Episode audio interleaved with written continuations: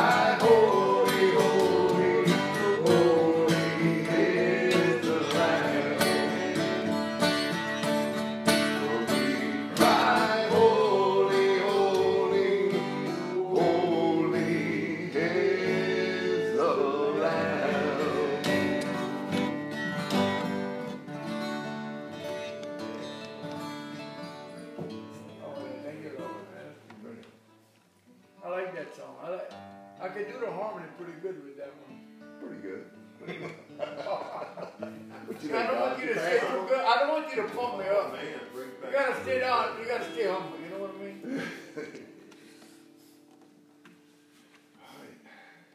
you, want I more, you want me to preach? No, no. You're doing good. You do one. They hear me all the time. They want to hear you. Let's uh, let's sing "Fear Not," right? Oh, it's Jill though. You want it? I think I think Jill might want that too. Okay. They play that for me.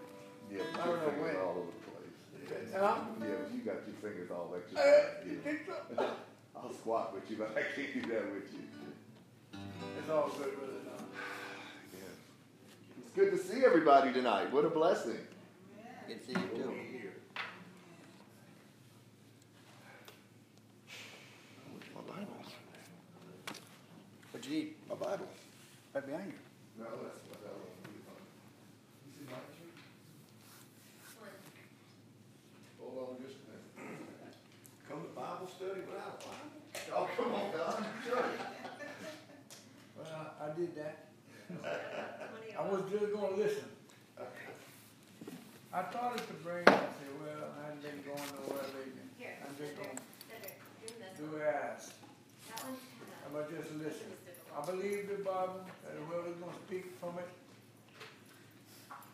Yeah. Get it on in.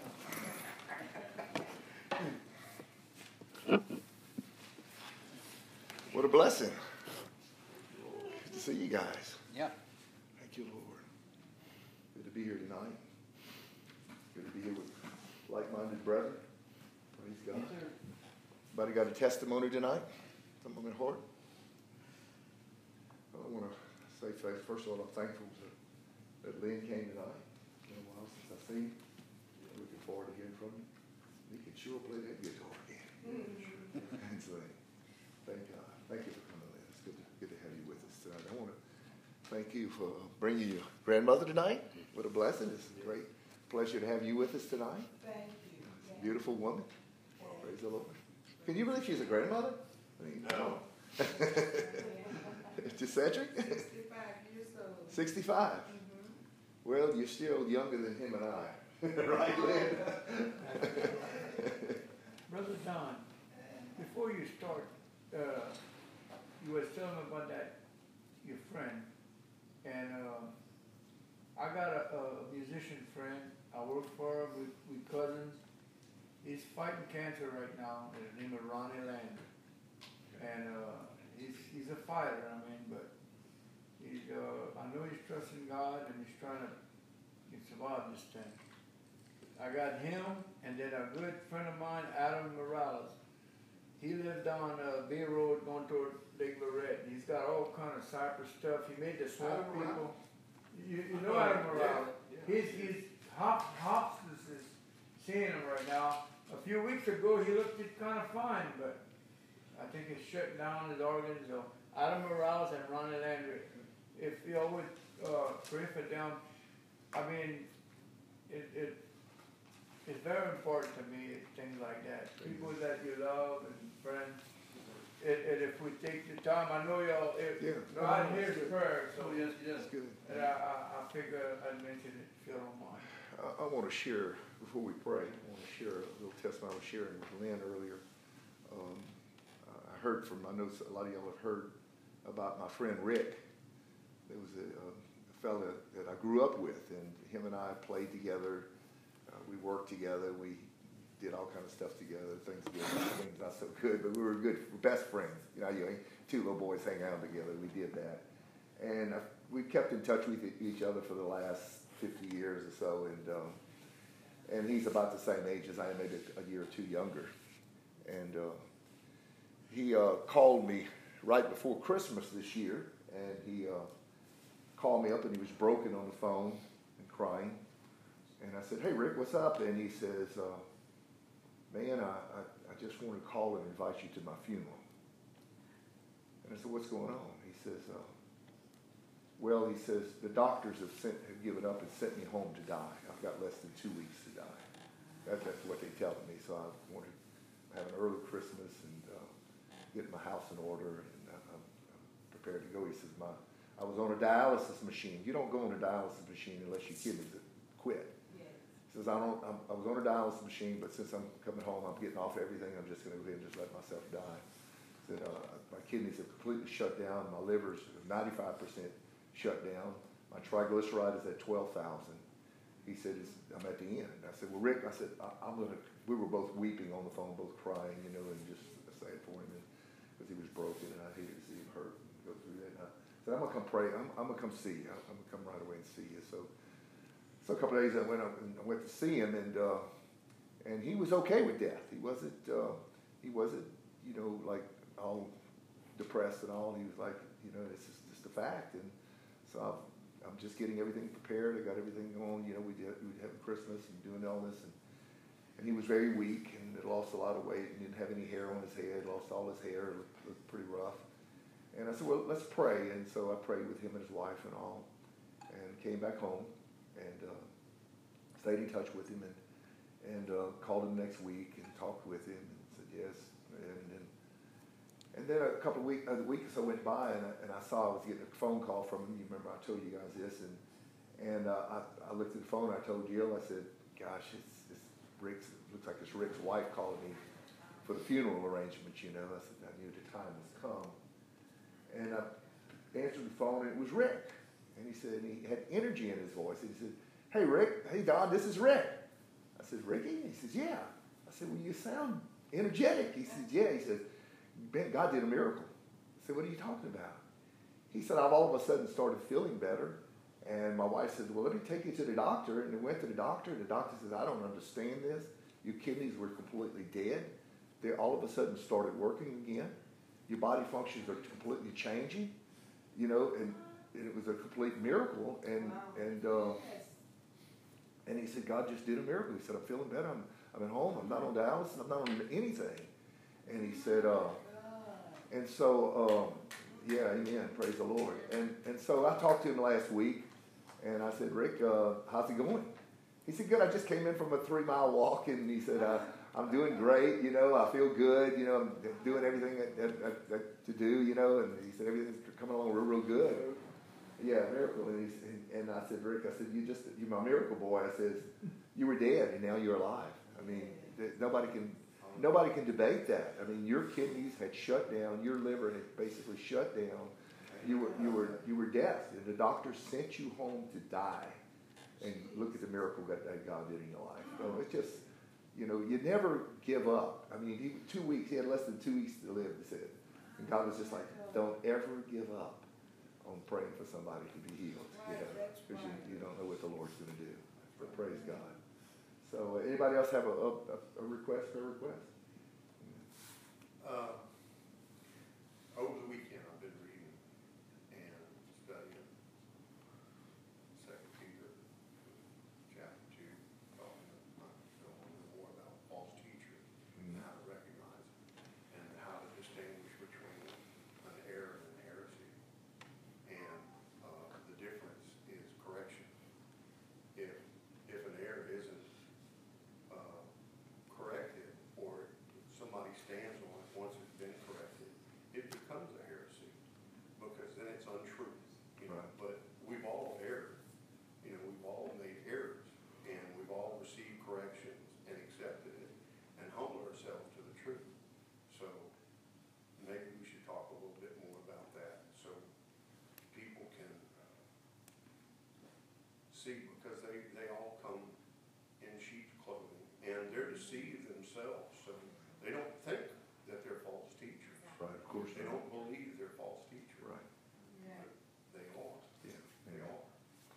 Okay, let's start off with prayer for these two requests that uh, Lynn has. Uh, anybody else have a, have a prayer request? Anybody? Everybody okay? Everybody doing great? Praise the Lord. Okay. Father, we just lift up these two uh, men that uh, Lynn brought forth, God, that, that have cancer, and the other one, uh, both of them look like uh, they're at the wits' end, God. And we know that you're a miracle working God. And Lord, I, I pray not only that you touch their body, Lord, but that you touch their heart and their soul, God. If things weren't right, that, that Lord, you use this to bring them to that place they need to be. Because that's the most important thing, God, that we, we have eternal life with you. Lord, we believe in your miracle working power. We've seen it, God, over and over again.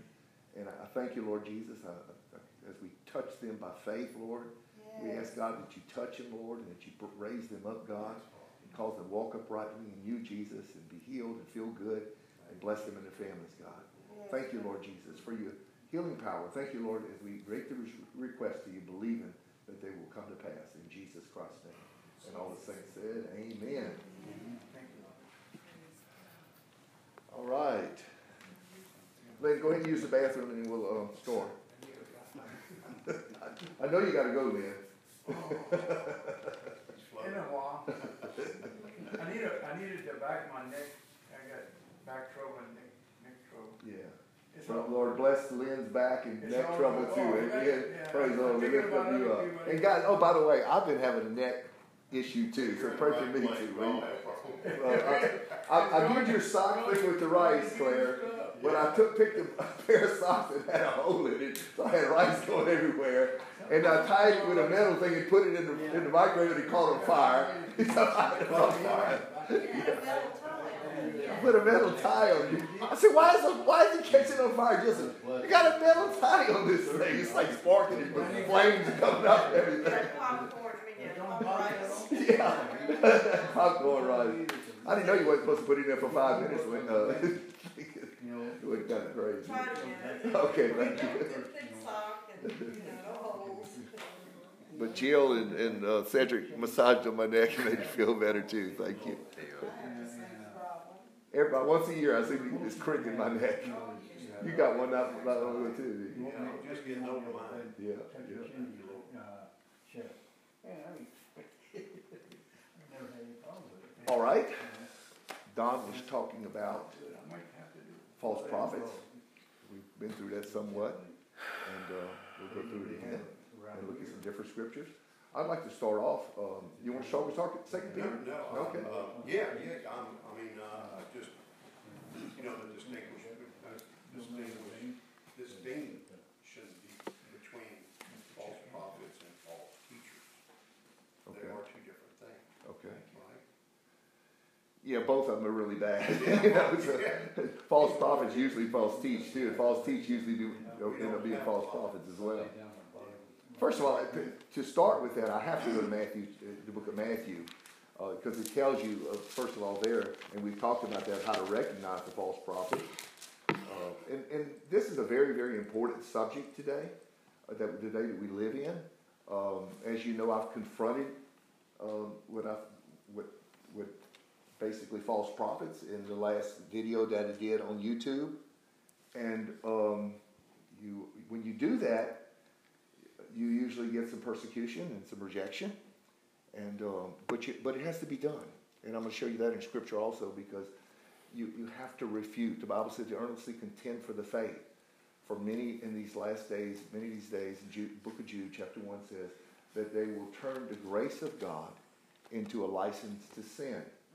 And that's what you end up having today. A lot of is they they say, oh, so you, you just by the grace of God, just, it's just the grace of God. Well, they, it ends up the grace because they say you you know you're saved by grace in your sin and you can continue, continue to sin and you go to heaven by grace. No, the grace the Bible says in Titus chapter two verse eleven, the grace of God has appeared to all men, teaching us to deny all ungodliness and worldly lust, to live soberly, righteous, and holy lives in the Lord. So the grace of God actually teaches you things. It's not passive. It's actually active. Like Paul said in 1 Corinthians chapter 15, he said, I labored more than all the other apostles. He said, yet it wasn't me, but it was the grace of God that was in me that caused it, had me labor. The grace is not passive, it is active. So we, we must understand that in Scripture. It's very, very important because in these last days we have a lot of people that preach that you can go on and sin continue in sin. One thing, thing that Don, Don, you were sharing this morning about uh, what in Romans uh, chapter um, 6, verse 1, it says, What shall we say then? Shall we continue in sin that grace may abound? The Yeah. Bible says in verse 2 there, 6 2, he says, God forbid. He forbids that kind of thinking. That, uh, that no, how can we that are dead to sin continue therein? So that is not the grace of God. The grace of God is what we receive to enable us to be able to live a victorious life in Jesus Christ. Matthew chapter 5, uh, actually, uh, I'm sorry, Matthew chapter 7, if you'll turn there. Uh, and again, you, you, can't, you can't read this enough because this just fits like a sock, you know, on what's going on today. He says, Enter ye in at the straight gate, for a straight and narrow is the way that leads to life, and few there be that find it. And we'll just park there a minute. How many people are really going to have eternal life? How many people really have that? He- is it a lot?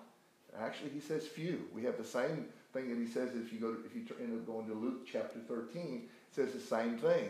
Says they said, should we strive to enter? He says, yes, strive to enter in, for there be few that, are, that, that enter in. He says, and he goes on and says the same discourse there. But he said, but broad is the way and wide is the way that leads to destruction, and many go there, unfortunately. Remember one church uh, went to, it was called the Broadway. I don't think I'd want to go to a church called Broadway, but I was named a Broadway church. Uh, so you, you want to go to the narrow way church, you know. That's where you want to go through the narrow gate. Um, and then he begins, the first thing he says, and it's peculiar that he says this right after those two verses, but he says the next verse, he says, Beware of false prophets. Be, watch, in other words, watch out. He just told you that the way is narrow and, and that leads to life, and few there be that find it. And, and when you speak about few, I, I guess if it was the time of Noah, and you say, well, how many got saved out of the whole generation? How many got saved from the from the uh, flood? You know, just Noah and his family. It was a few. It wasn't very many, was it? Or, or perhaps even Sodom and Gomorrah. How many got how many got rescued, got saved out of Sodom and Gomorrah? Lot and his wife and, and a couple of daughters. You know, so it's it's it's few. It's not multitudes, is what he's saying. So he says, Beware of false prophets which come to you in sheep's clothing, but inwardly they are ravening wolves. Paul warned, he said in Acts chapter 20, in verse 26, he says, uh, Beware, because after my departing shall grievous wolves come in among you, not sparing the flock. Was he talking about literal wolves? No, he was talking about this same thing, false prophets. Because he said in, in 1 Peter chapter 4, he said that there would be those that come in that are deceived, and they would be deceiving others. And he said it would wax worse and worse as time goes on. And now we're at that last hour. And, and then he says, Beware of these false prophets, which come to you in sheep's clothing, but inwardly work raven wolves. And he tells you how to, how to recognize them. And he says, By their fruit, you'll know them. Uh, and then he goes on to then get together uh, grapes of thorns, and figs of thistles. Even so, every good tree bringeth forth good fruit, and every corrupt tree brings forth corrupt fruit. You know, we talked about before what fruit is. Everybody remember what fruit is? Um, okay, I'm going to tell you what fruit. You can. What fruit is not. Obviously, in this in this passage, in this context of the scripture, I can tell you what fruit is not. If I if you'll skip down to verse. Um, uh, let's go down to verse 22, and we're going to work our way back up. It says, verse 22, he says, Many will say to me in that day, Lord, Lord, have we not prophesied in your name? And in thy name cast out devils? And in thy name done many wonderful works? Let me ask you a question. Uh, he says that these people here are, are saying uh, to the Lord, We've done three things. We prophesied in your name, so they were prophets. They were teachers, or actually means teachers or, or preachers. Um, we cast out devils, you know, and we've done many wonderful works. Um, so if you're doing those things, now we just read, you know, stop and think about it. A good tree cannot bring forth bad fruit. So, and I want to word this right because the last time I we had some difficulty wording it correct, and maybe you can help me with it. So, but Jesus tells these people the next verse, and then I will profess to you, I never knew you. Depart from me, you workers of iniquity. of Iniquity is an old word for sin, basically. I didn't know you, even though you were doing those works. And those works were good, right? Those were good works. I mean, you were casting out devils. You were, you were uh, basically uh, prophesied, preaching in the Lord. You were doing all these wonderful works. And I had a preacher lately tell me, oh, you know, and I because I confronted him on these same issues, and he told me, well, look at all the fruit I'm bringing forth. And he was naming these things. We're building churches over here. I'm prophesying here. I'm, I'm doing these wonderful works. And he said, look at, I should, you should know me just by what these things are. He was saying the same thing these people are saying. But was he, were they right with God? They didn't know God. Why didn't they know Him? What was the thing that stuck out? Why He said, You don't know me? They continued in their sin. They continued in their sin. Amen. So let's back up again. A good tree cannot bring forth good fruit. I always used to think these aren't bad fruits, okay? These, these are works. So what does he mean by good? A good tree cannot bring forth bad fruit. You know, um, what is, what is good, what is bad fruit then? Um, I would think that what you- what you're saying is bad fruit would be thinking that you can get there with sin. Okay. Somebody would say that this church or this, these people here uh, in, in Matthew uh, seven twenty-two, they're casting out devils, they, they, they doing all these things. They would tell them, hey, brother, you're bringing forth some good fruit, right? Yeah. But were they? No. Bible says that they didn't make it, right? They're not going to make it heaven. They had sin. He said, I don't know you. So, were they bringing forth good fruit? Those were good things, but the fruit he's talking about, a good tree cannot bring forth bad fruit. The fruit he's talking about there is, is things that comes out of your personal life when things come against you. You see, like when you uh, when somebody gets up in your face and you respond to that in a sinful way, that's bad fruit. Yes. You see, um, when Does it ever get into any kind of description like you're saying in the Bible that you can refer to it so I can read it? You know what I'm saying? Like, does it ever just say it? Does it does it describe? Because I want to keep it biblical. I don't want to get into an opinion. Is it? it's, it's, it's not an opinion. Well, I know, but I'm saying. it Okay, so like- so okay. For, first of all, so we know that these three things that these people were doing, that's not what he was talking about when he said a good tree cannot bring forth bad fruit. Correct? Don't we know that? Because else these people would have went to heaven, right? No, no, I'm with you. I, I, I'm, I'm on the same thing. But what I'm saying is, if somebody gets in front of your face, to me, good fruit and bad fruit. All right, it was good. It was it, at the time. It was good. Fruit. I'll give you an example. It was good fruit. It was good stuff, but their heart was not for Jesus. They had a lot. Okay, I'll give you a good. I'll give you an example. First Corinthians chapter five. There's a guy. He's coming to church. He's going to church. He's there in church. He's attending church regularly. He's supporting the church. First Corinthians Five. five. But the problem is he's a fornicator. So he's got good fruit. Look like it's good fruit is what they're thinking, but it's really not fruit. It's just works. You know, so he's doing he's doing these works of going to church. He's doing his works of supporting the church he's going to. He's doing all this of, of attending there. He's doing all this stuff. But he's got but he's fornicating with his stepmother. You see, that's a fruit. That's a bad fruit. you. I got, I That's a bad fruit. You can't have both. That's right. Either you're going to have good fruit, like the bad fruit knocks out all any good fruit. Well, well, it's not that. That's not necessarily called good fruit. It's called good works. You see, that's really good works. Because why, Ben? Because you can't go back and say that's good fruit because a, a bad tree. Those, those, okay, those trees. th- These people right here. Jesus is telling them that they're a corrupt tree, right? Well, they can't bring forth good fruit. That's right. So, so how could this be good fruit if he's saying you can't, they couldn't bring forth good fruit? Okay, so here's the question. When it says, you will know them by their fruit, what, what mm-hmm. scripture is that? Tell me what scripture I just, I just did. I gave you 1 Corinthians chapter five. Okay, we need to go to First Corinthians chapter 5, I think. Okay. You can go a many. There's a many, many scriptures that talk okay, about we it. know them by their fruit. Their fruit, their exterior stuff. Because I don't know your heart. I don't know what's really going on. Yes, you do. Yes, you Do can know somebody's heart. This is how you know somebody's heart. Jesus said how to know somebody's heart. What comes out of the mouth Okay, comes from the heart. okay. So if I got junk coming out of my mouth, that's my fruit.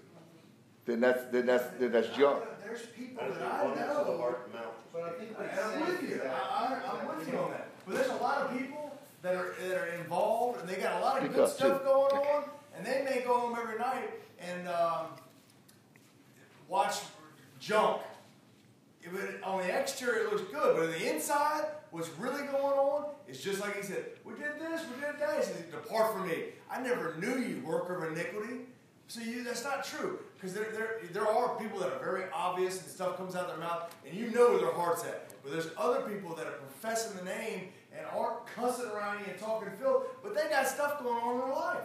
But it's not going to be just cussing.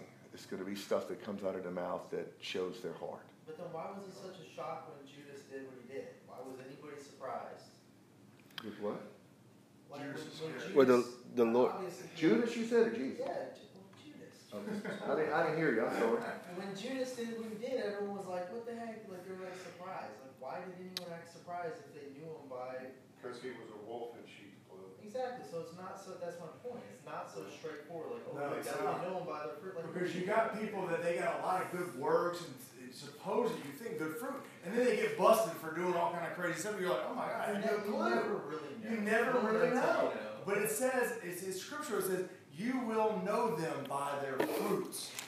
So me, I know we, we, we had this same conversation not too terribly long I know, ago I know. with the Here we go fruits, but because it's very tricky the way that you're presenting it. I'm not presenting it anyway. The Bible, the Bible is clear the way it shows it. So I'll let you explain it then. Okay, the, the scripture here says that a good tree cannot bring forth corrupt fruit, neither can a corrupt tree bring forth good fruit. Now, if you think that he's talking about uh, a, a corrupt, hey David, you think he's talking about a corrupt, a corrupt tree, like the guy you work with, you know, you talk about how uh, he does some good things, right? Yeah, But that's, that's not good fruit, right? Because he's a corrupt tree, right? yeah, He's a corrupt tree. yeah. But how can he bring forth good fruit if that's good? If that's what you're talking about, He good fruit, can't, no, he can. he can't. But how can you know He can't. somebody by their Do we, fruit? do we agree? I didn't hear if you say can or can't. Can he bring forth good fruit? Seemingly, No, No, impossible. Good works. Caught up on the but we're caught up, we- we've been. No, I'm not trying to couple talk. of weeks Listen to what the scripture says. The scripture is clear. A corrupt tree cannot bring forth good fruit. We got Okay. there. I'm saying if we We always discuss things. So it's if we could establish what the definition of fruit is, I think that would help a lot.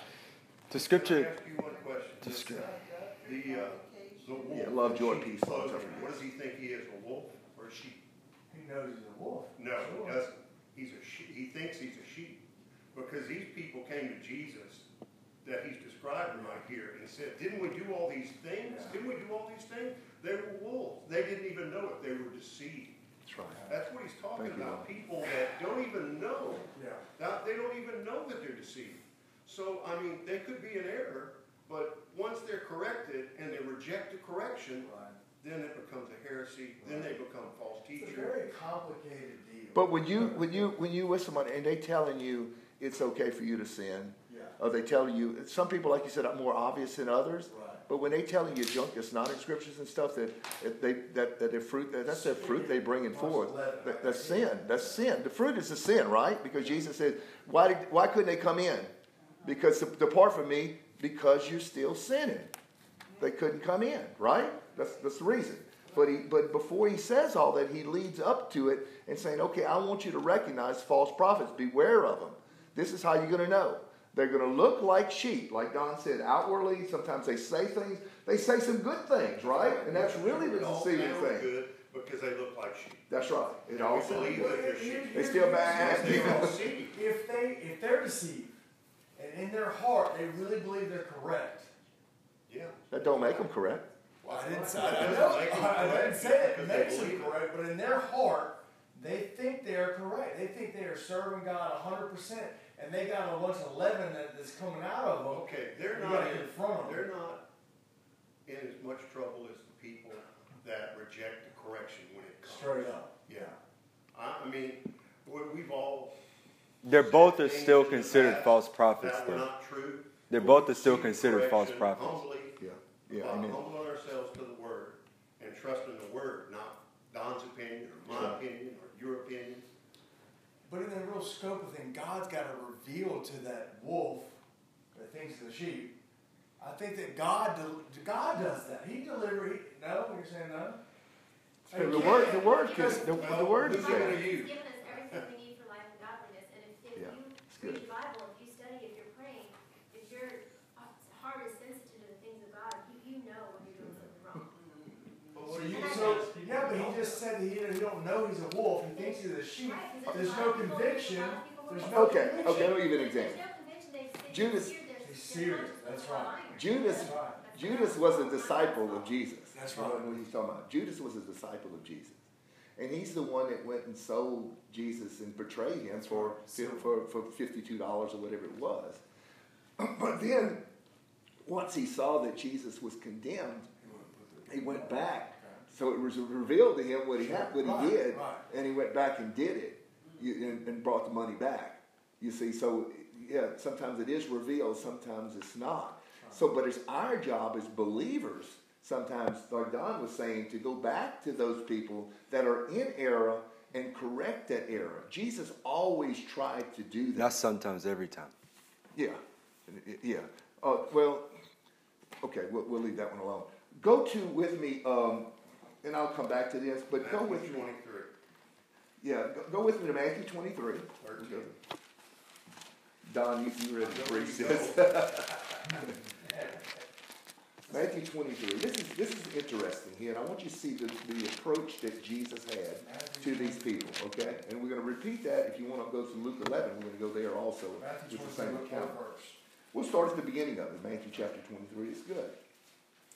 Says, And Jesus spake to the, to the multitude and his disciples. And, and he said to them, uh, The scribes and Pharisees sit in Moses' seat. All therefore whatsoever. In other words, the scribes and Pharisees, that was the church in that time. Everybody would go to the synagogue and they would listen to these scribes and Pharisees. Just like today, you have these churches where pre- preachers go and everybody goes to the church. It's not any real different, okay? They were the religious leaders. We have the religious so-called leaders today, but they were in error. And it says, uh, all therefore whatsoever they bid you observe, that observe and do. Do not after their works, for they say and do not. So he's saying, do what they're saying to do, you know, but they're not doing it. Remember the scripture we read in, in Matthew chapter 5? It, the, the scripture says that, uh, uh, that it, he says, he said, Jesus says, I come not to destroy the, the, the law of the prophets, but he says, I come to fulfill it.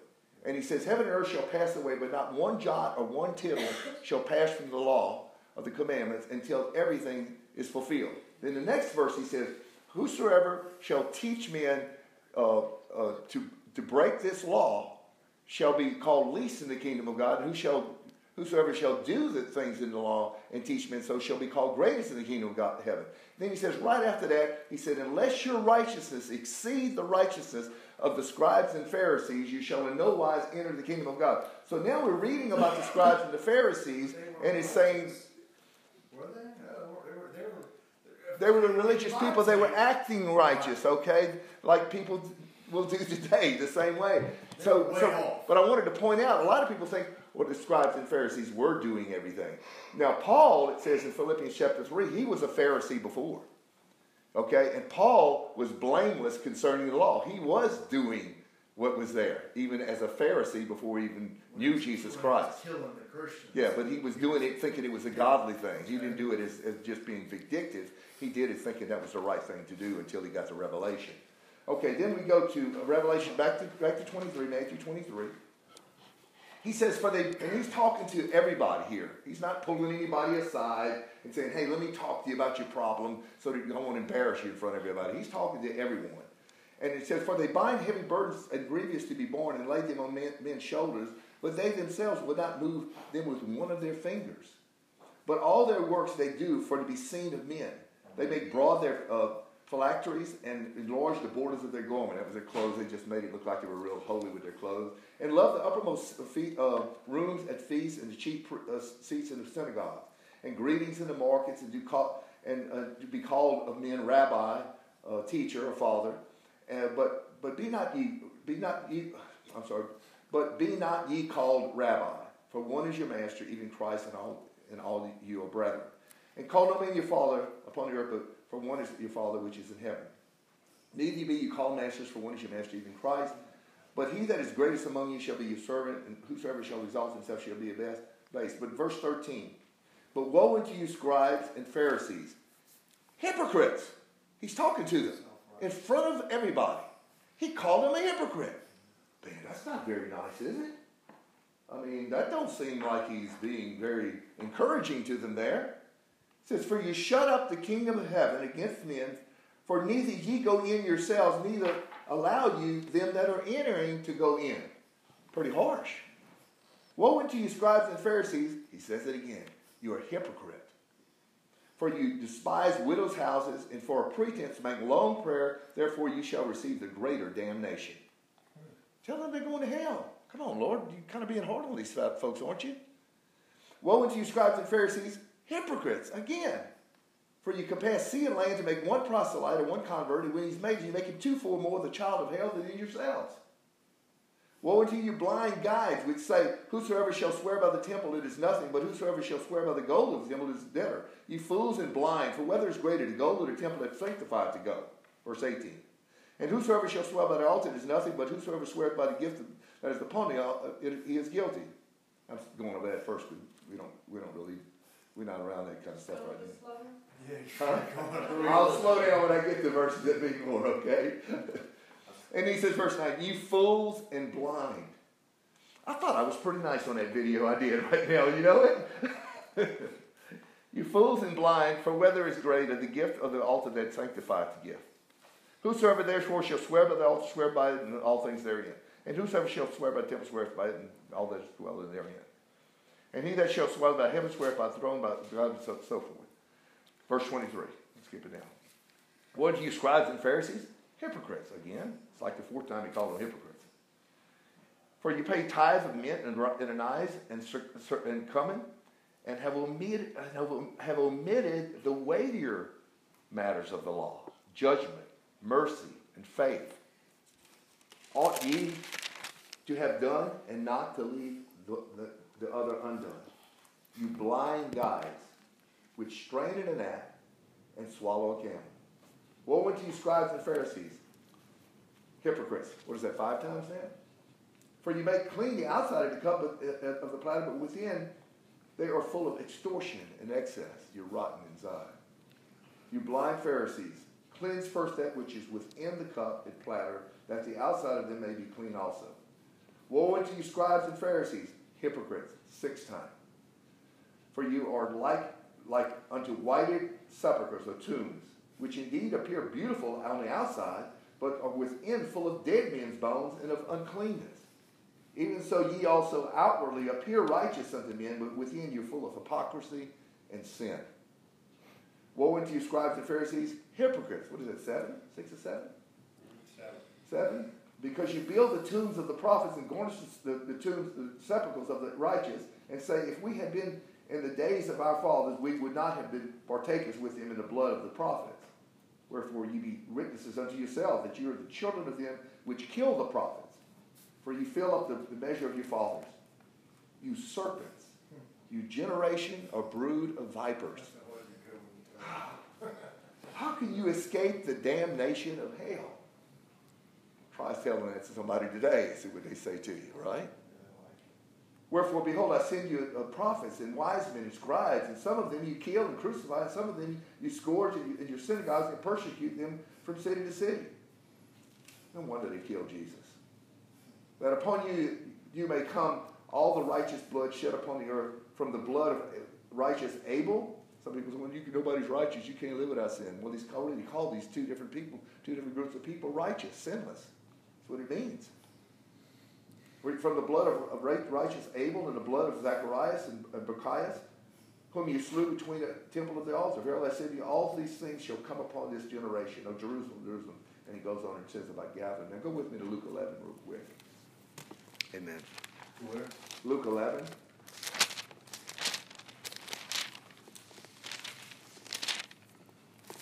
Can you read a little slower? Okay. Right, Luke 11. We'll see if we can read a little slower. Mm. You lawyers, you take away the key of knowledge, you entered not in yourself, and them that were entering in, you hindered. And look what happens. And as he said these things unto them, the scribes and the Pharisees, the religious leaders, began to criticize, urge him, criticize him vehemently, and to provoke him to speak of many things, laying wait for him and seeking to catch something out of his mouth that they might accuse him. Need I say any more? Well, let's talk about these scribes and Pharisees. So they were just like really, really religious, and I know they were, they were. Uh, They were I mean, the what- pastors of the day. Right, but they, but they were real strict on the what exactly you got to do with the sacrificing and the bulls. That's what I'm doing back then, right? They were supposed to be experts on the law. They were the religious leaders of the day. You know, just like we have religious leaders of today. They were not speaking the truth. They were they were had commandments of men, you know, that they would tell people put people heavy burdens on people to be under. Uh, and they would say many things, but they wouldn't they weren't doing them themselves. Right. In other words, they were false prophets. they would be considered the same thing.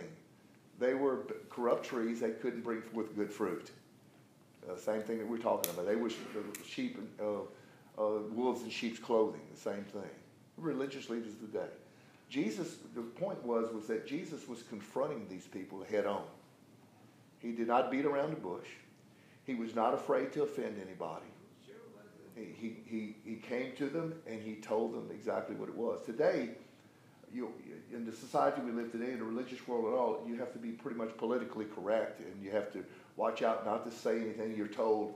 Listen, uh, brother, uh, you, you need to keep it down. You know, you need to not, you need to just be encouraging to everybody and not speak anything straight to them. If you got something to say to somebody, you need to pull them aside and tell them by themselves. Uh, you, you don't, you know, you don't, you don't attack anybody by telling them that they're that they're doing wrong or anything, any kind of correction like that. And and that's what Jesus did the whole ministry. He was correcting things. That's why they hung him on the cross. You know, that's why all the disciples were, were killed. It wasn't because they were keeping their mouths shut. It's because they were actually saying things. I mean, when you go to the story in the book of Acts, chapter 7, here's a, here's a young man, and I, this, this guy really, really encourages me. His name is Stephen.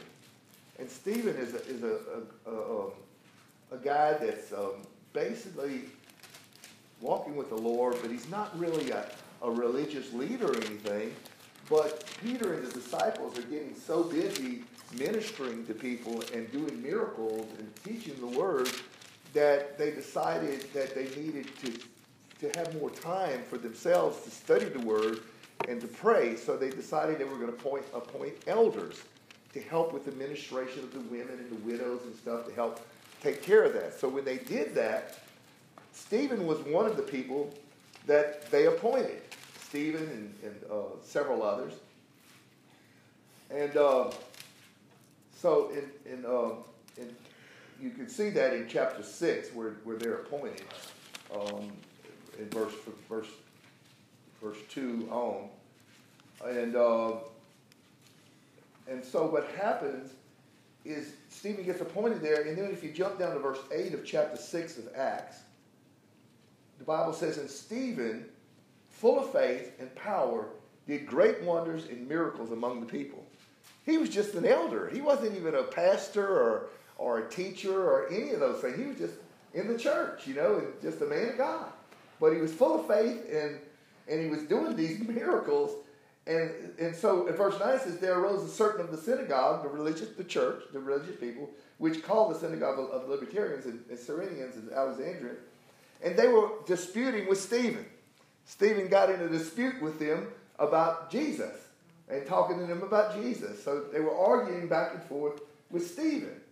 And verse 10 says that they were not able to resist the wisdom and the spirit by which he spake. In over Stephen knew what he was talking about. Stephen knew the Word of God. And, and, and that's why it's so important that you study the Word of God and that you read God's Word always and that you know God's Word so that you can contend for the faith so that you can share the gospel with others and you know what you believe and you know what and you know what the scripture says so that you can prove what you say by the scripture. I'm talking to somebody the other day, they were telling me all this stuff, this, this, and this. And I said, Well, give me some you're not telling me anything that's based on scripture. Give me the word of God. You know, and they, they couldn't do that because there was nothing, there was none that, that substantiated their what they thought. So it's not it's not human wisdom that will train, change somebody. The Bible says that the word of God will not return void. It will accomplish that for which it is sent. So you speak the word of God, and there's power in God's word. That's why he said the, there was power in the preaching of the cross as foolishness to the world, but to us who, who believe, it is the power unto salvation. The word of God is. That's why David said, said, man, I esteem God's word. He said, no, he goes on. He said, I rejoice in God's word as one that finds great spoil, like a, like a, I found this great treasure. How precious is God to you? How precious is His Word to you? Is it worth spending time in and learning God's Word and studying God's Word and knowing it? Or, or, how, or maybe it's more precious to what you've listened to some preacher tell you and you believing that and you've, and you've left the Word of God or what you felt by your own heart. The Bible says the heart is deceitfully wicked. Who can know it? So you're trusting in yourself. The Bible says in, in, in uh, Proverbs chapter 24, it says there's a way that seems right to man, and the end is destruction. So it's so important to know the Word of God and let God speak to your heart and speak His Word to you.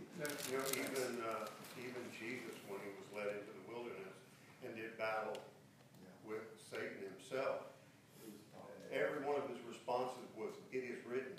So he was using the word against Satan. Yes, that's good. Yeah, that's good. Job said this. He said, I esteem God's word more than my necessary food. In other words, it was more important to him to spend time in God's word and to know God's word than it was for him to eat lunch, even well, even if he was hungry. It was more important. David said, I've hid your word in my heart that I might not sin against you. So he put it in his heart. David also said, Thy word is a lamp unto my feet and a light unto my path. It's going to guide me. God said in Psalms, He says, that He says, I've esteemed my word even above my name. That's how important the word of God is. So Stephen had studied the word, and now he's disputing with the religious leaders, and they, he, he's blowing their minds. Here's an uneducated guy by the standards of that day who knows the word and the wisdom that he's coming forth with and the spirit he's coming forth with, they couldn't contend with. So, what's the first thing happens when somebody can't contend with you because you have the truth? What's the next thing that happens? Anybody know? You ever do that? You ever somebody? Persecuted. They get angry at you. They accuse, they call you names, and then they say, "That's your own private interpretation. You're not taking it in context." Because they don't know the word, because they just don't know it. So they begin to use those excuses on them, right? You, you hear that, you get persecuted that way. Yeah. And, and then they began to blame him, to say he was saying things that he wasn't saying. So they brought Stephen before the, the whole religious authority there and said, man, he's blaspheming God. This, we caught this guy blaspheming the Lord. And he set up false witnesses, just like they did with Jesus with him. But it says in verse 15, it says, And all that sat in the council, looking at Stephen, looking steadfastly on him, saw his face as it had been the face of an angel. I don't know how they knew what the face of an angel looked like. I've never seen an angel, but they, they looked at him and seen that holiness, you know, like a glow all, all around him. But look what happens. Stephen goes through a whole discourse in chapter 7 and explains everything that happened all the way to the birth of, to, to Christ coming, what he did on the cross, the whole plan of salvation, basically. And it, sa- and it says here, um, uh, let's go on down. He, he goes all through this thing and, and goes on for pages and pages here. And he just he's just sharing and sharing and sharing. And then finally, he goes, he, he ends it like this. Verse 51. He says, You stiff necked and uncircumcised in heart and ears, you do always resist the Holy Ghost as your fathers did, so do you. Come on, Stephen. Aren't you being kind of hard on them? Tell them they're stiff necked, they're uncircumcised in heart. See, they they had an outward circumcision, you know, which was the circumcision of Moses, but they never had their heart circumcised. They never had a change of heart. They never were regenerated. They never were. They never became a new creation. And they're sitting there arguing with him and getting mad at him. And he, and he said, verse 52, which, which of the prophets have, have not your fathers persecuted? They have slain thee, which showed before the coming of the just one, Jesus, of whom you've been now the betrayers and murderers of Jesus, who, who have resisted the law by the disposition of, disposition of angels and have not kept it. So he's saying you didn't keep the law. You know what the people say today? You talk to them about keeping the law, they say you're crazy. We don't keep. You don't have to keep the law. You're free from the law. You don't need to live. You don't need to live holy. You don't need to obey the, what the commandments say. You don't need to obey it. You, you, God covers all that over. You okay? You say the same thing that we're doing there. When they look what look at verse 54 says. When they heard these things, they were cut to the heart. They were deeply affected, and they gnashed on him with their teeth. you talk about mad and upset. They come and start biting on him. they gnashing on him with their teeth. But he, come on now, being full of the Holy Ghost, looked up steadfastly into heaven, and he saw the glory of God and Jesus standing on the right hand of God. You think he felt that pain of those teeth going in his ears and stuff? Oh no, he was looking to God, man. He got a glimpse there, and he's seeing the Father and the Son sitting on the right hand, and he's he, he, he, he said, "Y'all go ahead and destroy me. Y'all go ahead and bite, bite my ears off, whatever you want to do." And he said, and he said to him, he says, "Listen, guys." He says, "Behold, I, look, I'm seeing heaven. It's opened up. I see the Son of Man. I see Jesus standing on the right hand of God." Come on now. And then they cried out with a loud voice. And you know what they did? They did this, Ben. They stopped up their ears. They didn't want to hear the truth. You know what? They don't want to hear the truth today. But somebody needs to speak up and say it. Somebody needs to be a Stephen and say, you know what? I'm going to stand up. I'm, I know I'm not a Stephen could say, you know, I'm not a, I'm not a, I'm not a preacher. I'm, I'm not a, a, the leader of the church. I've just been appointed an elder, you know, to wait on tables and help people. But I'm going out and I'm preaching this gospel, and I'm going to tell you the truth, whether you like it or you don't like it. And I'm going to tell you just what you, what's going on with you. I'm going to tell you right to your face. You're wrong. You're a stiff necked and hardened people. You got an uncircumcised heart. And, and they get, they're getting mad. They don't, want, they don't want to hear that. They put their fingers in their ears to stop from hearing what he wants, to, wants that he's saying and ran on him, all of them in one accord. They all ran on him and cast him out of the city and stoned him to death. Mm-hmm. And laid the witness of a young man's feet. And they laid all the witness of the young man's feet. You know, who's, you know who they laid at, whose feet? You know who that young man was? Saul. He was Saul. Who later became Paul, his name was called Paul, and became one of the greatest apostles ever to live. That's right. Because he got woke up. Because you know what? If Stephen hadn't done that, mm-hmm. if Steve, Stephen hadn't stood up for the truth, mm-hmm. and Paul and Saul had done that, there might not have been a road to Damascus uh, I know. that, thought that Paul went down. Amen. Amen. But because somebody was bold enough to, and would pray enough, Lord, make me more bold. Make me speak out the truth no matter if it costs my life. Mm-hmm. And it costed his life. Tell you about another man. His name was John the Baptist. John the Baptist, the Bible says there was one not ever, not ever born like John the Baptist. Said that he was, a, he was full of the Holy Ghost in his mother's womb. And his, and his, mother, and his mother and his dad were both righteous people, Zacharias and, and uh, Zacharias and Elizabeth. They, they, were both righteous people. They were lived holy, the Bible says, and they were blameless. They didn't, they, they didn't sin. They kept the whole law. And it says that, that uh, John the Baptist was sent to go before Jesus as a, as a type of Elijah. That he was he sent forth to go forth and prepare the way of the Lord. Now, when John the Baptist grew up, he, grew, he ended up in the wilderness. He lived in the wilderness. He wore camel skin, and was, everybody probably thought he was a weirdo. You know, eating, wearing camel skin and, and eating wild honey. You know, kind of like uh, Lynn living out Pierport on Possum Drive with alligators in the back. So he, he was kind of a kind of maybe a wild looking fella, but he but he preached this. What did he preach? What was his message? His message was repentance. That's right. You know the same message we we want to prepare people for the way of God because Jesus is coming back. You know what the message we're to preach? The same message that John the Baptist preached. Repentance. Turn away from your sin.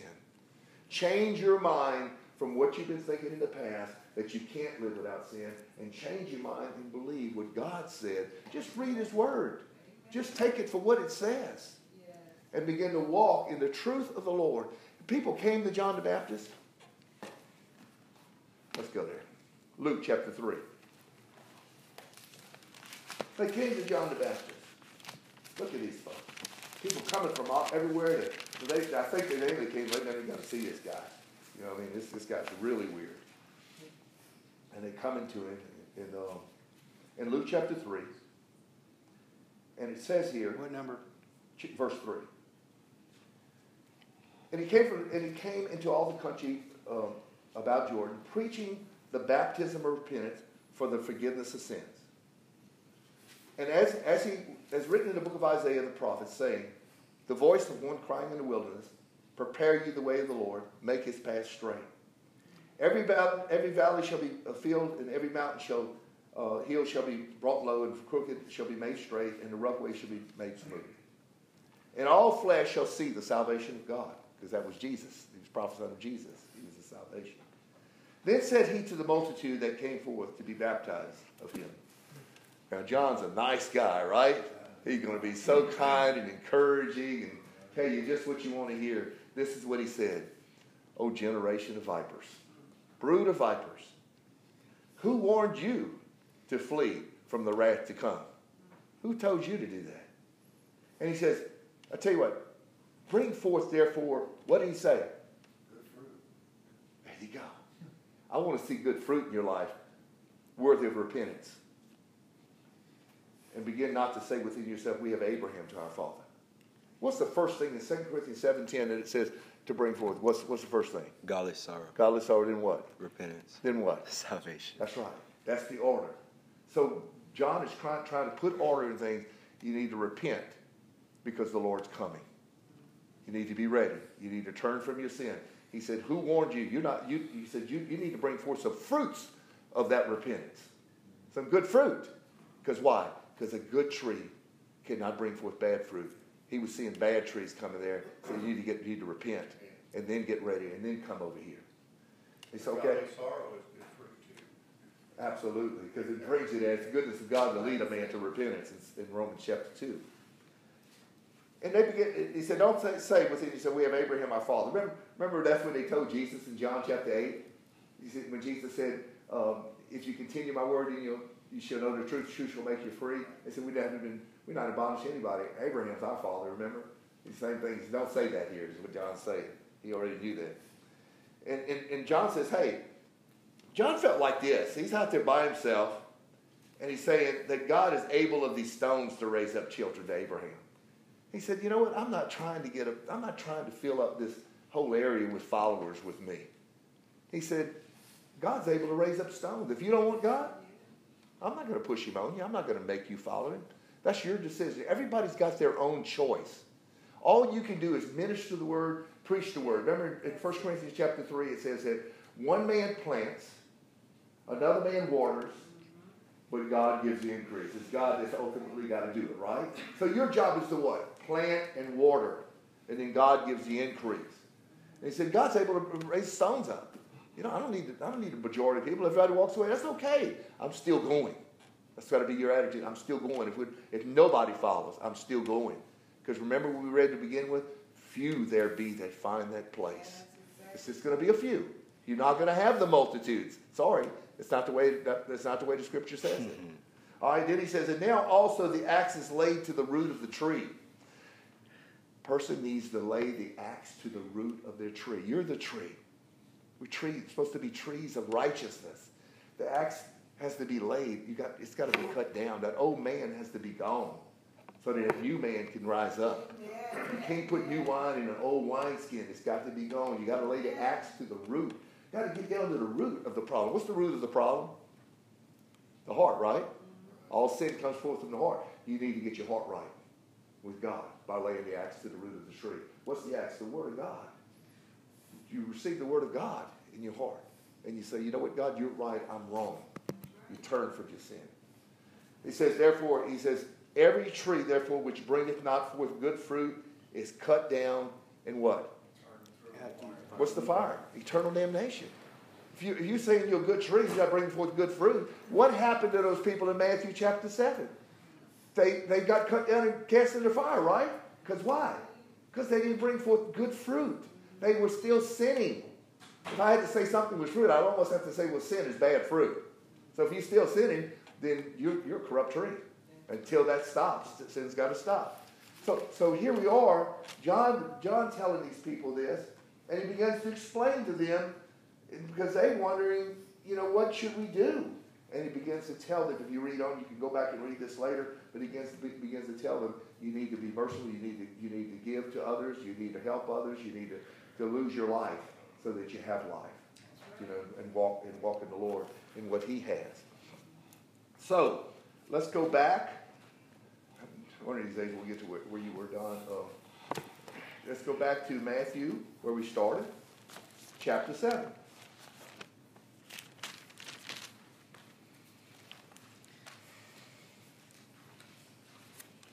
One of the things that Jesus, I think, warned the most about, if you go to Matthew 24, if you go to uh, Mark uh, uh, thir- uh, Mark, um, I think it's nine, and, and Luke thirteen, you, no, Luke twenty-one, he, he's, he warns about false prophets. Over and over again, he said, beware of false prophets, beware of false, beware about those, beware about these. It's always, you know, they ask when's, when, when, when's going to be the coming of the Lord? When are these things going to happen? And when he says in Matthew 24 and, and Luke 13, he says, he says, the first thing he says, well, beware of false prophets. Beware of those that, that come to you and tell you this and that, you know, that he's coming in the east and the west. Why? Because there's going to be so many of them. There is so many of them. You know, you need to stick to the word. You need to dig that in that word it's, it, so you be free from that. All right, so here we see, let's we go back up, and he says, a good tree, verse 18, a good tree cannot bring forth evil fruit. That, that was something I, I used to read, I used to get so puzzled on. And I'd say, you know, it, you know, when it would say a corrupt tree can't bring forth good fruit, Larry, I used to think, well, man, I see bad people that are bringing forth bad fruit, but sometimes they do some good things, you know? And because uh, you'll see people that do some good, seemingly some good things. And I was calling that fruit. Just like, say, a, a preacher told me, that I talked to the other day, he said, well, look at all I'm doing. I've got this church over here. I've got that church over here. I'm, I'm, I'm helping all these people. I'm doing all this stuff. But Jesus is saying those people don't even make, not that those things aren't good. Those are good things. They're good works. But that's not what gets you to heaven. Okay? That's not what's going to get you there. What's going Jesus said that, well, actually, in, in, the Old Testament, you remember the story about uh, Saul. Remember, God told Saul in, in uh, 1 Samuel chapter 15, he told Saul, go kill all the Amalekites. Everything. Slew, slew everything. Everybody remember the story? And, and he, but he didn't did it. He brought back the king, King Agag, and he brought back the best of the sheep and the oxen and all that. And, he, and, and when Samuel approached him, he says, why did you do that? He said, no, I, I God. He said, what's all that bleeding I hear in the background, all those animals? Oh, I spared the flock because the people wanted me to. You know, I listened to the people. We're going to offer them up as a sacrifice to God. And what, what did Saul, what did Samuel tell Saul? He said, man, he said, obedience is better than sacrifice. Get the obedience. You see, you can talk about doing all these things. I'm casting out devils. I'm preaching the gospel. I'm doing all these things. But if I don't have obedience, that's not worth a hill of beans. You know, that's good to have with it. What well, even in, in, in 1 Corinthians 13, when he talks about love, he said, he said, man, if I give my body to be burned and I have not love, it profits me nothing. If I give all my goods to the poor and I have not love, it profits me nothing. Amen. Obedience is the main thing. Yes. To be obedient to the Lord. That is the fruit. When obedience comes forth, when you tried, somebody called me today and they were having a problem in their life and they were struggling, wife and husband, and, and, and I said, well, the Bible says to think it not strange concerning fiery trials as though some strange thing happened to you. You acting like it's a strange thing. It's not a strange thing. You're going to be attacked, and when you're attacked, the enemy usually tries to use somebody that's closest to you to attack you. And the way he does it is he whispers in the other mate's ear things and accusations against you because the devil is the accuser of the brethren. And then that other person in human guise, even though they, you're not warring against flesh and blood, you warn against the enemy that's coming at that other person. They begin to shoot things out of their mouth, falsely accusing you just because that's the work of the devil. I said, you got to expect that. You see, that happens. Right. You really need to worry when it doesn't come. when what? When it doesn't come. Yeah. When, when you're not a Yeah, well, and that's a good point, Don, because if you think about it, he says, all that live godly shall suffer persecution. If you're not being persecuted, you're just not living godly. Because if you're living godly, you're going to be like Stephen. You're going to be like John the Baptist. What about John the Baptist? Okay, that was one point, Ben. But another point was John the Baptist is going down the road. He runs into Herod and Herod's wife. He begins to talk to Herod. He says, Herod, that woman you with, that's not your wife. That's your brother's wife. You need to go and you need to let her go back to her, her, your brother, the true, the true husband. They were furious. Herod was furious. How dare you correct me?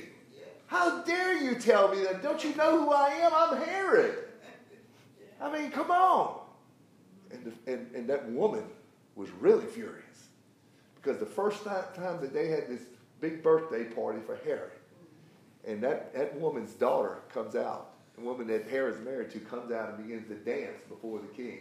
I don't know what kind of dancing that was, but it must not have been real pure. And he says, man, he says, man, that's so good. I'll give you anything you want, up to half my kingdom. Remember that? And and uh, and she goes to her mother. She says, Mother, what should I ask? What should I ask for? He said, I can have anything I want up to half his kingdom. What should I ask for? She said, Ask him for this, for John the Baptist's head on a platter. What did it cost John the Baptist? What did he cost John the Baptist to preach to Herod? How much did it cost him? Cost him his head. Cost him his head. But you know what? If you had to go back to John the Baptist and say, was it worth it, John? Was it worth it? You know what he tell you? It was worth every bit of it. Every vein and everything they cut through, it was worth dying for what? For telling the truth. That's exactly right. You know what? They're not gonna they're not gonna like you if you tell the truth, if you speak out. But you know what? You're building your- your kingdom in heaven. It's not about here. It's about you. You're doing your works in heaven. Go here. Speak up. We're called to do that. It cost him his head. But praise be the Lord. He, he, he, he's, in, he's, he's one of the greatest prophets that ever lived, Jesus said after that. That's what he told him. He says, There's none greater than John the Baptist. And he says, The kingdom of heaven suffered violence from John the Baptist until now, but the, the, the violent take it by force.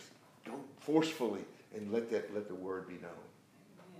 But Jesus said in Matthew chapter 7, what time you got? Oh, wow. Okay, Jesus said, in, Jesus speaking in Matthew chapter 7, we're going to we're gonna have to close here. Yes. But uh, it's been good, and I'd like to have gotten far further, Jo- Donovan. I'm sorry about that. Get back to it. yeah, amen. Jesus said in verse 20, he said, Wherefore, again, he says, verse 20. And we were talking about a good tree bringing forth good fruit, like we talk about somebody look like they're doing something good. That's not the type of fruit that the Lord's talking about. And we have, the Bible says in Galatians 5.19, it says, though the works of the flesh are manifest, which are these. Remember that? Mm-hmm. And he says, you know, fornication, adultery, lasciviousness, all these. And he says, just like I've told you before, and I now tell you again, that they which do these things shall not inherit the kingdom of God. You remember the scripture. Then right after that, he says, but the fruits of the Spirit are love, joy, peace, long suffering, all that. Now, somebody could think love, and they could think, well, that's just lovey dovey. But you have to go by what the scripture defines love as.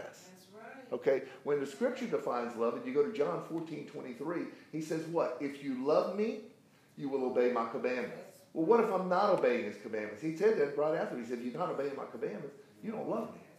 As a matter of fact, he says, "You- You're not even my friend. He said, If you do what's, he said, You are my friends if you do whatsoever I, I command you in John chapter 15. So when you talk about love, love is the fulfillment of the law. It, it, it- love, love does not think any ill of his neighbor. You know, love, if I love you, I'm not going to do anything to hurt you, but to bless you.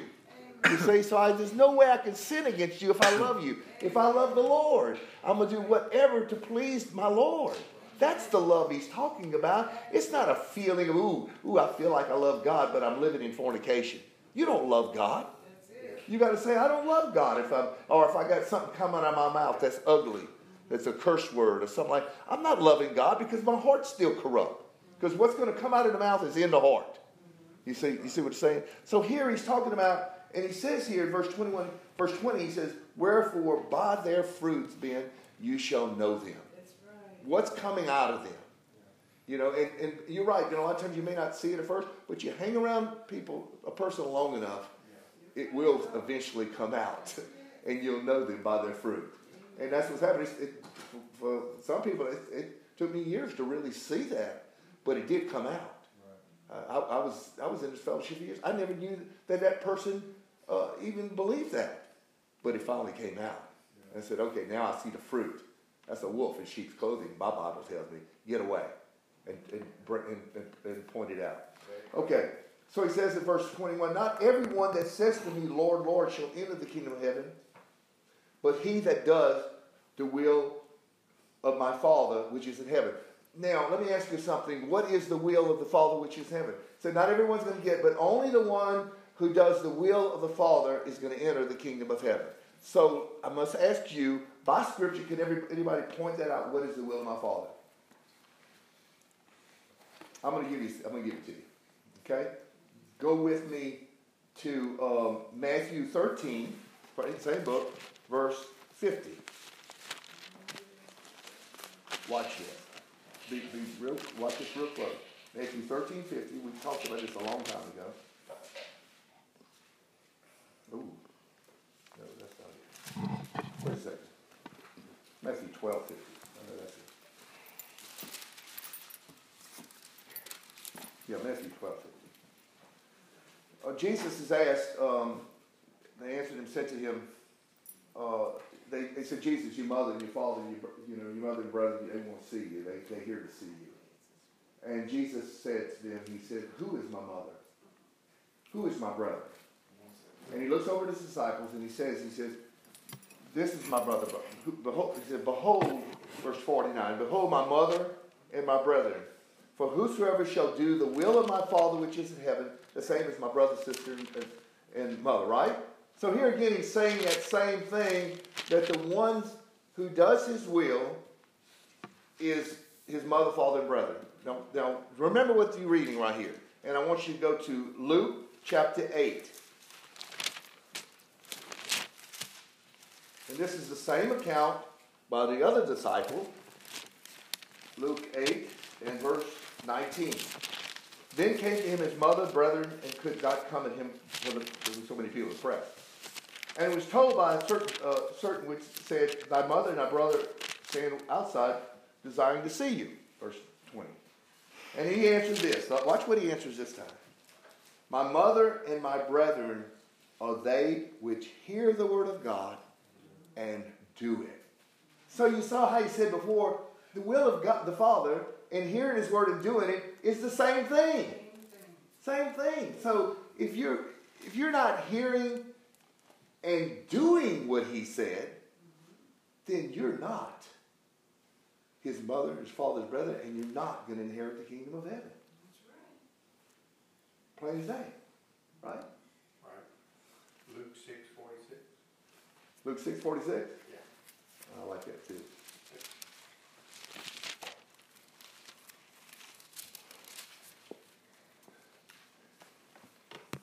And, and that's, a, that's Don's given us a scripture that's, that's just um, speak for itself, and everybody needs to hear it. Why do you call me Lord? Jesus said. And do not the things which I say. I mean, why are you going to say you're a Christian and you're not doing what he says. You know, do what he says. Just do it.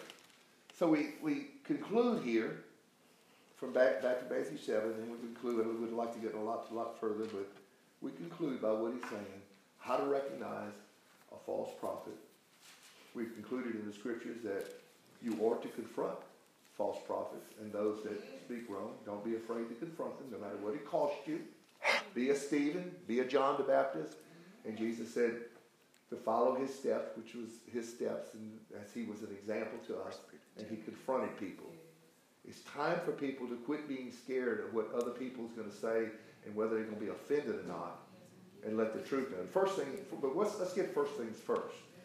The first thing is get your own, make sure your own heart is right with God, because you can't help anybody else until yours is. All you're going to do is you're going to be just like the scribes and Pharisees. You're going to travel land and sea to make one convert, and you're going to make them twofold the child of hell than you yourself. Clean, that, clean the inside of the cup so that you're able to help the others. Remove the beam from your eye so that you're help, able to help your brother remove the mote from his. But if you still got that beam in your eye, you, in other words, if you're still sinning, you need to get things right because your heart's not right. And you can't help anybody. You need help yourself. So those are, those are the first things to do. And then do, do the great commission that Jesus said and preach the gospel to every creature. Baptizing them in the name of the Father, Son, and Holy Ghost, and then be casting out devils and doing it the right way. But walk in obedience. Obedience is the most important thing. Jesus said, the, the prophet said this in Proverbs 28, 13. It says, He that covers his sin shall not prosper. But he that confesses it and forsakes it shall be shown mercy. You can't be shown mercy if you don't forsake it. Some people say, "Well, I sin and I, but I repent. I sin, I repent." No, no, that doesn't work. You know why it doesn't work? Because you never really forsake it. It keeps coming back. Repentance is where you totally turn from that old life and you become a new creation, and old things are past, and all things become new. You're not, you don't, you don't be, repent, and you don't be uh, born again every day. You don't be putting new wineskin every day. You don't pick up your cross every day. You, you pick it up one time, and you don't put it, you never take it off again. You, you repent once and for all and get all of. Now, repentance sometimes can take people some time to, to get it all out. Well, get it all out. But don't keep going back and forth, back and forth. When the scripture talks about, we'll get into that sometime in 1 John, he talks about, you know, 1 John 1 9, he says, if we confess our sins, he's faithful and just to forgive us and cleanse us from all unrighteousness. And he goes on, you know, that to point out, get, get that sin taken care of and cleanse it. And then he says, and, and there's no chapters in Greek, so chapter 1 and chapter 2 run together. But if you take a chapter and you say verse 1, chapter 2, it says, My little children, I write to you that you don't sin. Quit sinning. That's why I'm writing this to you. But if you do sin, you have an advocate to right, the righteous with Jesus Christ. In the beginning, at that time, yes, you have an advocate. Get rid of it. But that is not meant to keep going on and on for the rest of your life. That's meant for that chapter 1 right there where you're getting things right. That's in the beginning. That's why he said in 2 Corinthians 7.10, he said, godly sorrow leads to repentance. Right. And then repentance to salvation, not to be repented of. You know what? You ever think about what not to be repented of means? That means that you repented of something, but then you changed your mind and you did it again. That means you repented of your repentance. Don't repent of your repentance. Once you repent, don't go back to it. Why he said it's, it's gone, it's over with. You're the new creation and you don't do those things anymore. I don't go and, and I'm having a trouble with, uh, say, uh, uh, uh, fornication or whatever it might be, or pornography, anything. Then I'm, I'd say, you know what? I quit doing that. You know, that's it. I've had to change your mind or change your heart. I'm not doing it anymore. But then t- tomorrow I'm doing it again. Well, I'm sorry again. I'm, I'm, I'm, see, there's a difference in making an apology for something and repenting of something. You say repenting is mean, means you leave that action and you no longer go back to that. And some people say, well, I repent, I do this. Really. No, what you're doing is you willfully sinning. Yeah. And the Bible says in, in, in Hebrews 10 26 that if we willfully sin after we've come to the knowledge of the truth, there's no more sacrifice for your sin. You're in dangerous condition. Mm-hmm. You need, to, you need to repent and be done with it. That's why he said, lay aside every weight and the sin which does so easily beset you and run that race that is set before you. Amen. They That's the victory of Christ. Yeah. Those people possibly may have skipped the step of godly sorrow. That's exactly right, Don. Yeah. The godly sorrow became an apology. It became an apology. Oh, well, I cried, I went forward, I I apologize for my sin. But there never was a repentance. Because the preacher told them, well, you're saved now in your sin. And really, if that was true, if you were saved in your sin and you were saved, that would mean, and that's what, that's what the preacher said, he said that means that you're going to go to heaven in your sin too. So you don't need repentance at all. Yeah, no, no repent, because you're skipping the repentance. You're skipping it. You're just going from an apology to, to salvation. But it has to go from an apology, from, from a true brokenness. Yes. And a true brokenness is in James 4 where it says, where, where it talks about let your joy be turned to heaviness. You know, let, your- let, your, let your laughter be turned to mourning. Break before God. Let sin become exceedingly sinful. Be of a humble and contrite spirit where you hate that sin. The only reason you're going to sin is if you love your sin more than you love God. But when you love God, say, dude, there's nothing going to stand in my way. I'm going on to that right. and live and live that life in Him. Amen. You got something, Doc? I have one more point there. Okay.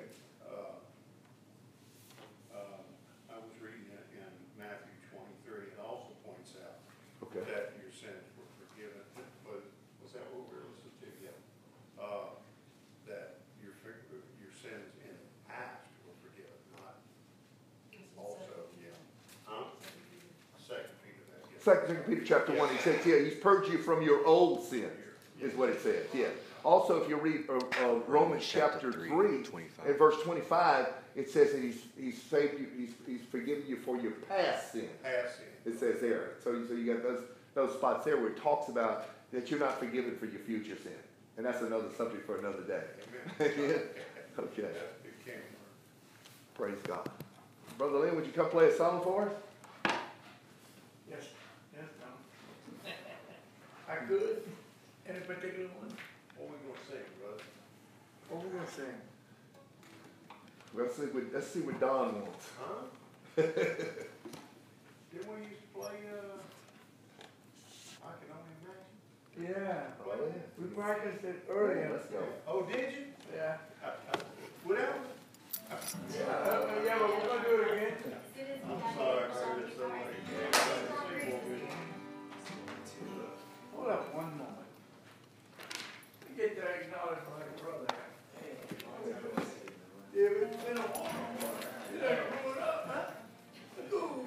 They grow, they grow, I used to call him Booker, he would call me. Hollywood, you know.